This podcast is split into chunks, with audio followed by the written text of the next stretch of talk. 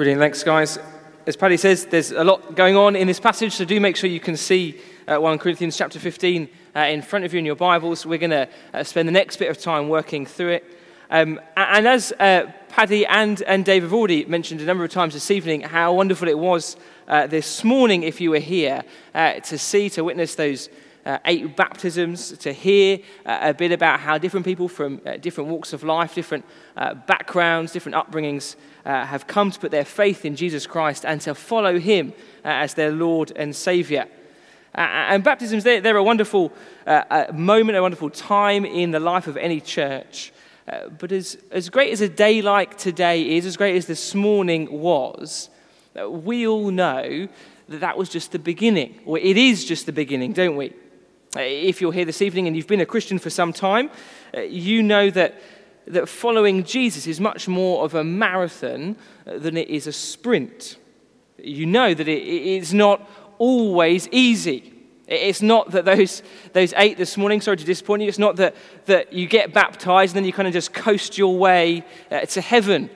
That isn't how it goes. The reality is that much of the Christian life actually is quite hard work. Of course, there's joy. Of course, there is uh, deep satisfaction and fulfillment. There is peace and purpose. Uh, but there is also trial. There's also suffering, opposition, persecution, temptation. Those things are realities for the Christian. The Christian life can be, is hard work. Uh, Paul, in our passage this evening, calls it labor in verse 58. And so the question we might find ourselves asking at some point in life is is it really worth it? Paddy's already said you might wonder as you have 50 teenagers in your lounge, is it really worth it? Is the Christian life really worth the effort? Is it worth the, the hard work, the labor? Whether you've been a, a Christian for some time, whether you've just been baptized today, or this is your first time setting foot in a church building? That is the question I want us to think about this evening. Is it really worth it? And as we're going to see, and you might have already picked up from the passage that's just been read, the Apostle Paul, the man writing this bit of the Bible, in 1 Corinthians chapter 15, gives a resounding yes. Yes, it is absolutely worth it. And the reason he can say that so confidently is because of the big thing we celebrate today. Paul says the Christian life is worth it because of the resurrection. In the first half of this fairly long chapter, chapter 15, uh, Paul's big point was that Jesus Christ has been raised from the dead. That is an undeniable fact. He was crucified, he was dead, he was buried in a tomb, but then three days later, he got up and he walked out.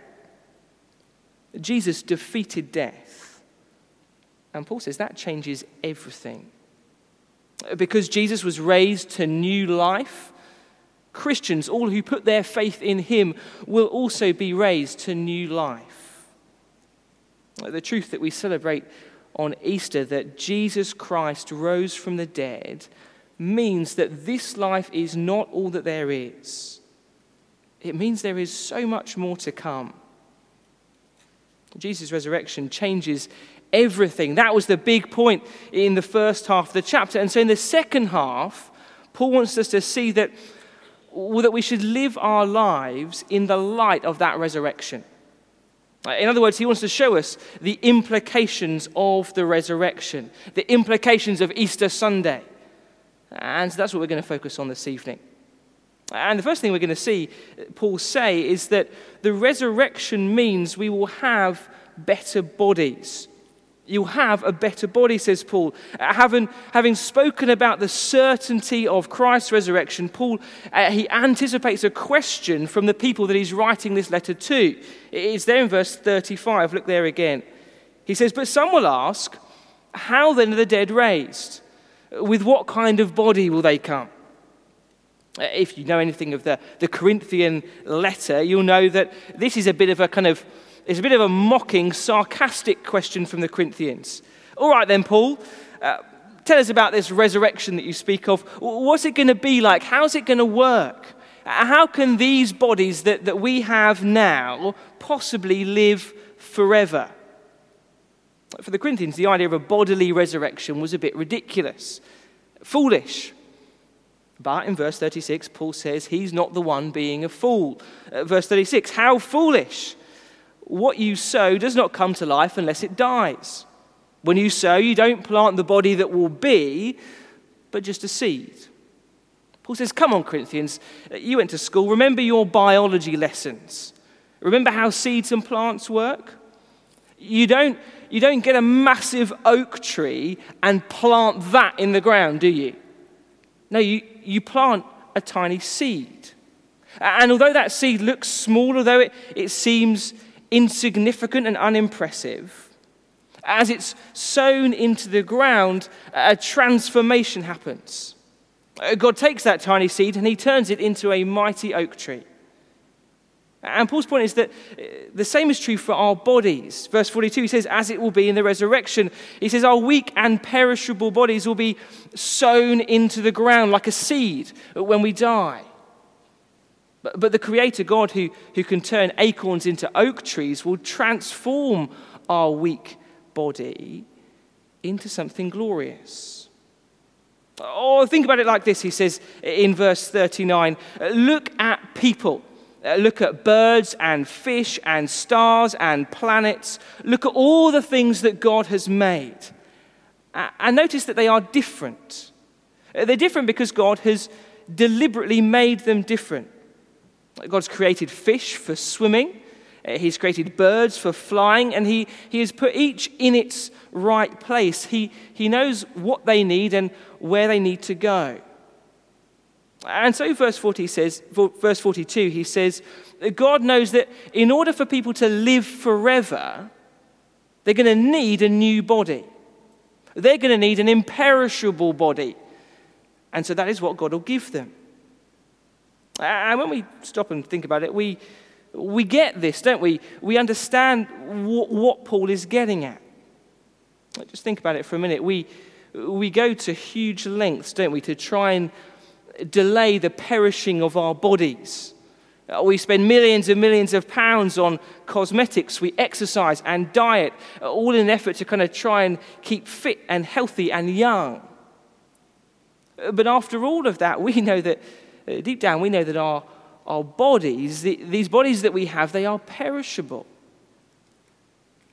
You know that no matter how many superfoods you eat or how well balanced your life is, your body, this body, will die. It's perishable. Uh, we know our bodies are perishable, and verse 43, we know they are dishonorable. Do you see that? They're dishonorable, says Paul. Sometimes our bodies are things that we are ashamed of. Uh, we try to cover them up, to, to hide them from others. Uh, but more than that, sometimes we, well, we use our bodies for shameful or dishonorable things. Think about the things you've done with your physical body that you are ashamed of, the things you've looked at with your eyes, the things you've said with your tongue. Our bodies are dishonorable, says Paul. And then he says, verse 43, they are weak. Uh, we get so frustrated, don't we, when our bodies are unable to do the things we want them to do. Uh, we might kind of pretend or like to pretend that we can be everywhere all at once as we ram our diaries full or, or pretend that we can just keep going and going without needing to stop and to rest, just keep doing things, and that nothing is beyond us. We try those things, but again, deep down, we know that's not true, really. We know that our bodies are weak, and that that only increases as we get older. And so you see, Paul says, look, your, your body now is just a seed it's nothing impressive, it's perishable, it is dishonorable, it's weak. That's your body now, but, but that's not the new body. Uh, verse 44, it's not the, the spiritual body. Uh, the new body will be unlike anything you can ever imagine. Uh, there'll be nothing perishable about, perishable about this new body. It won't, it won't run out or decay because it's going to be raised imperishable. Uh, there'll be nothing to be ashamed of about this body because it'll be raised in glory. Uh, there'll be nothing frustrating about this body because it'll be raised in power, verse 43. God will give his people a better body, the body they need, says Paul. A body fit for heaven, a body fit for eternity. And he says he can do that. He can, he can give this better body that we need because there is a better Adam. That's the second point. You can have a better body because of the better Adam. The last contrast Paul makes is there in verse 44, and it's between the natural and the spiritual. And this, Paul says, is the difference between the first man, Adam, and the new man, Christ. Uh, look at the second half of verse 44. He says, If there is a natural body, then there's also a spiritual body. So it's written, the first man, Adam, became a living being, the last Adam, a life giving spirit. Right back at the very start of the Bible in Genesis chapter 2, we, we read about how God formed the first man, Adam, from the dust. He breathed life into him and he became a living human being. But then, not long after, in Genesis 3, Adam's sin, his rejection of the God who made him, meant that he was shut out of the Garden of Eden. He was prevented from eating from the tree of life. And so he was destined to return to the dust that he was made from, destined to die. And the same has been true ever since. That we are all in Adam, says Paul all sinful, and so all will die. Which means that the, big thing that, that everybody needs, that all humanity needs, uh, more than a new vaccine, more than a new diet, more than a new exercise regime, is a new Adam, a better Adam. And Paul is saying here that Jesus Christ is that man. He is the, the eternal Son of God who took on human flesh, took on a weak and perishable body. Jesus became a man. And then, having taken on our weakness and having taken on our dishonor and our shame, Jesus was crushed. He was sown into the ground in death, buried for humanity's failure, buried for our sin. Jesus was dead and buried. But then, as we celebrate today, he didn't stay there, did he? Jesus didn't stay buried. God raised him to new life, and now, now he's no longer weak, uh, no longer a man of the earth. Verse 47 He's the man of heaven. Christ is the, the heavenly man, the, the glorious, powerful, imperishable heavenly man. And then here comes the key for us, verse 48 As was the earthly man, so are those who are of the earth. In other words, we're all born in Adam. We are of the earth, weak, perishable. But, verse 48, just as we've been born in the image of the earthly man, so shall we bear the image of the heavenly man. When we trust in Christ, this, this glorious transfer happens. We go from being in Adam to being in Christ. And so Paul says at the resurrection, they'll, will no longer bear the image of the earthly man Adam. Instead, God will change us, He'll, he'll transform us so that we now bear the image of the heavenly man, the image of the glorious risen Christ. And so it is only in Jesus, only in Him, that we can become imperishable. It's only in Christ that we can beat death. Uh, that's Paul's point in verse 50. Just, just look there. Verse 50 says, I declare to you, brothers and sisters, that flesh and blood cannot inherit the kingdom of God, nor does the perishable inherit the imperishable. Listen, I tell you a mystery. We will not all sleep, but we will all be changed in a flash, in the twinkling of an eye, at the last trumpet. For the trumpet will sound, the dead will be raised imperishable, and we will be changed. Do you see? Christ, the better Adam, has defeated death for us. And so now we can be raised with him imperishable. Verse 53 we can be clothed with immortality. And so death no longer has any hold over us because it has no hold over Christ. Without, without Christ, without, without Him in our lives, death shapes the way we live, doesn't it? Death rules us. Again, think about it for a minute. Death is the, is the big reason in the end that people are so obsessed with the here and now. Uh, we are British, so we don't really talk about it very much, but we all know that death is coming, don't we? Uh, we, we know it's coming, and so we think, well, what I need to do is get as much out of this life as I possibly can, because when it comes, that's the end. I need to get the most amount of stuff. I need to get the, the best experiences, the most success, because well, death is just around the corner. And when it gets here, that's it. Uh, for other people, it's not material things, it's not stuff, but, but a, a legacy.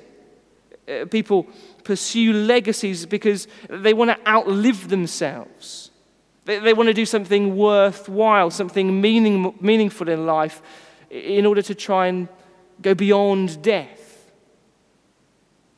Do you see? Death shapes the way that we live, it rules us.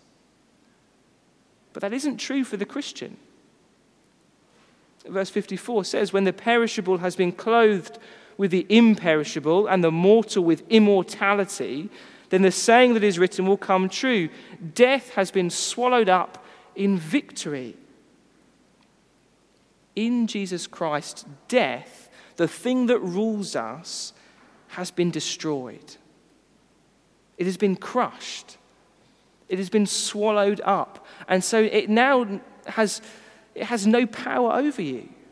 It's lost its sting, says Paul. Verse 55 Where, O death, is your victory? Where, O death, is your sting? The sting of death is sin, and the power of sin is the law. But thanks be to God, He gives us the victory through our Lord Jesus Christ.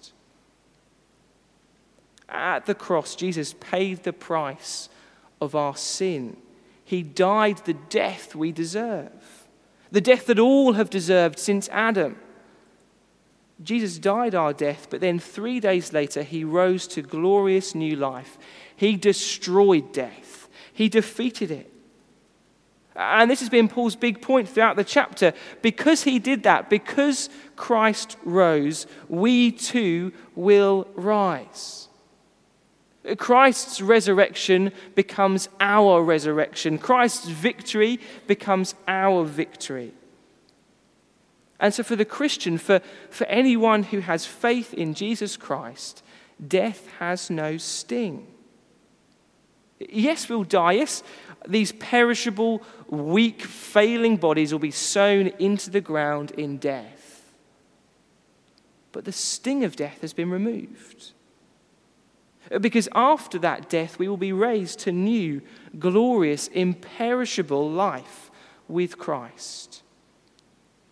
And so Paul says, knowing that, knowing that should completely change the way that you live life today. Which is the last thing that we've got to see this evening. Paul says you're going to have a, a better body because there is a better Adam.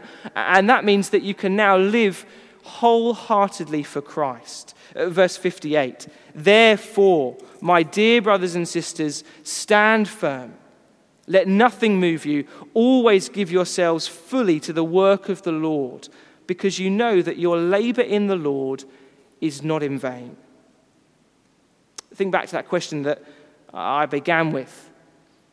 Why bother with the Christian life? Why bother laboring for the Lord when there is so much else you could be doing with your time? Well, without the resurrection, without Easter Sunday, the answer would be don't bother. It isn't worth it.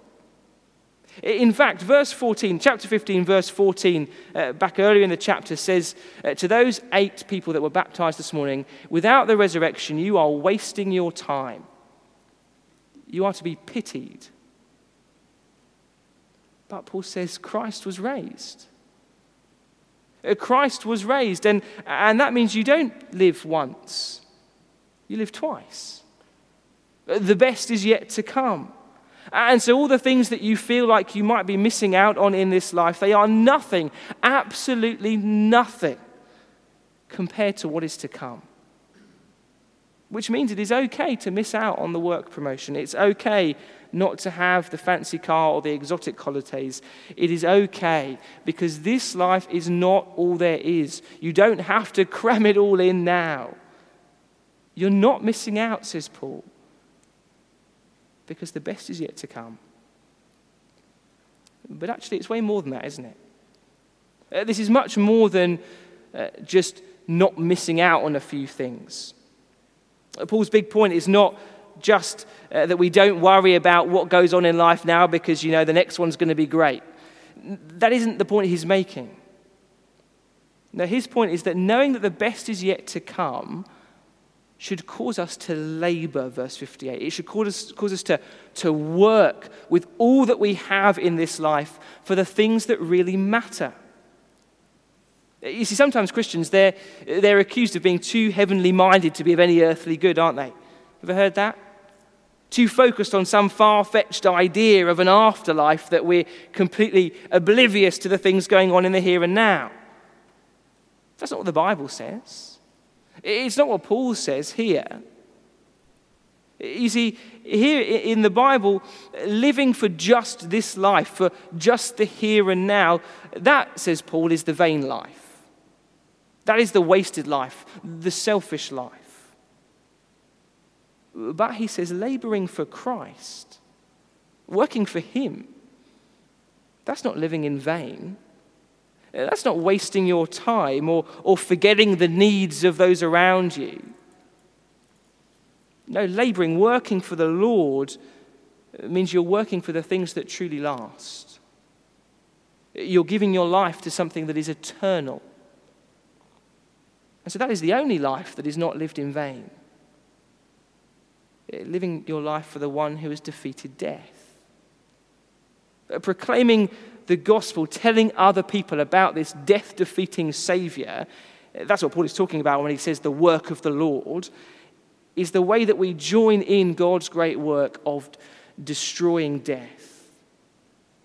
Uh, verse 53 again, God will, will transform people from being perishable to imperishable, from being mortal to immortal, and he'll do it as they hear and respond to the gospel. And so it's no wonder that, that right back at the start of his letter, Paul says, This is what my life is about.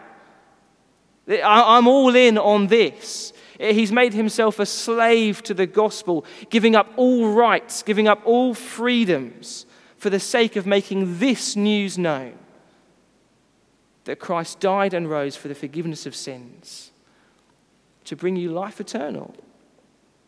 Paul wants to make that news known to as many people as possible. And now, finally, as he comes to the end of his letter in chapter 15, he says, None of that's wasted, none of it's in vain, because it's through the gospel that death is destroyed. It's through the gospel that people can have immortal, eternal life with Christ. How can that possibly be vain? And so, as we close, a question uh, to ask ourselves this evening is this. On this Easter Sunday, the question is what are you giving your life to? What are you, what are you living for? What are you laboring for? There's all sorts of things, all sorts of ways we might answer that question, all sorts of things we give our time and our energy and our money and our focus to. And if we're honest, all sorts of things we do because sometimes we slip into thinking that this life is all there is. But Easter is such a wonderful time, isn't it? Because it, it, it reshapes our perspective. It refocuses us, refocuses us on these things. And so I hope it's helped you to see, as it's helped me to see once more, that there really is nothing that matters more than this. Nothing matters more uh, than defeating death through making Christ known to others. In a thousand years' time, in 10,000 years' time, it's not going to matter what job you had. It won't matter what car you drove or how big your house was or what grades you got. What will matter will be sharing in Christ's glorious victory over death with millions upon millions upon millions for all eternity. Paul says, you, Don't you want to give your life to that? Don't you, don't you want to, to live your life for that? Give yourself wholly to the task of making Christ known, the, the task of being used by God to bring people from death to life in His Son. Isn't that what life is all about? Verse 58 again. Therefore, my dear brothers and sisters, stand firm. Let nothing move you. Always give yourself fully to the work of the Lord because you know that your labor in the Lord is not in vain. Let's pray together. Our loving Heavenly Father, we thank and praise you once more for our risen Lord and King, Jesus Christ. Thank you that He has utterly destroyed death, He has defeated it, and that if we put our faith in Him, His victory is our victory, His life is our life. So, Father, please, would you, would you change our minds? Would you change our hearts to live in the light of Christ's resurrection? Would you help us to labor with all that we have towards making this good news known so that others may join us and we might see their faces on that day praising the name of your Son? Father, please use us in this way for your glory. And we ask it in the name of our risen Lord Jesus. Amen.